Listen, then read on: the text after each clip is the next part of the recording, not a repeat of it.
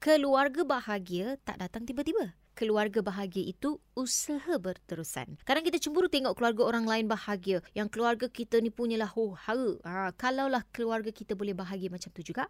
Ingat, keluarga orang lain tu bukan bahagia tiba-tiba. Mesti ada masa sedih, gaduh, kecil hati dan sebagainya. Keluarga bahagia itu datang daripada usaha yang berterusan. InsyaAllah.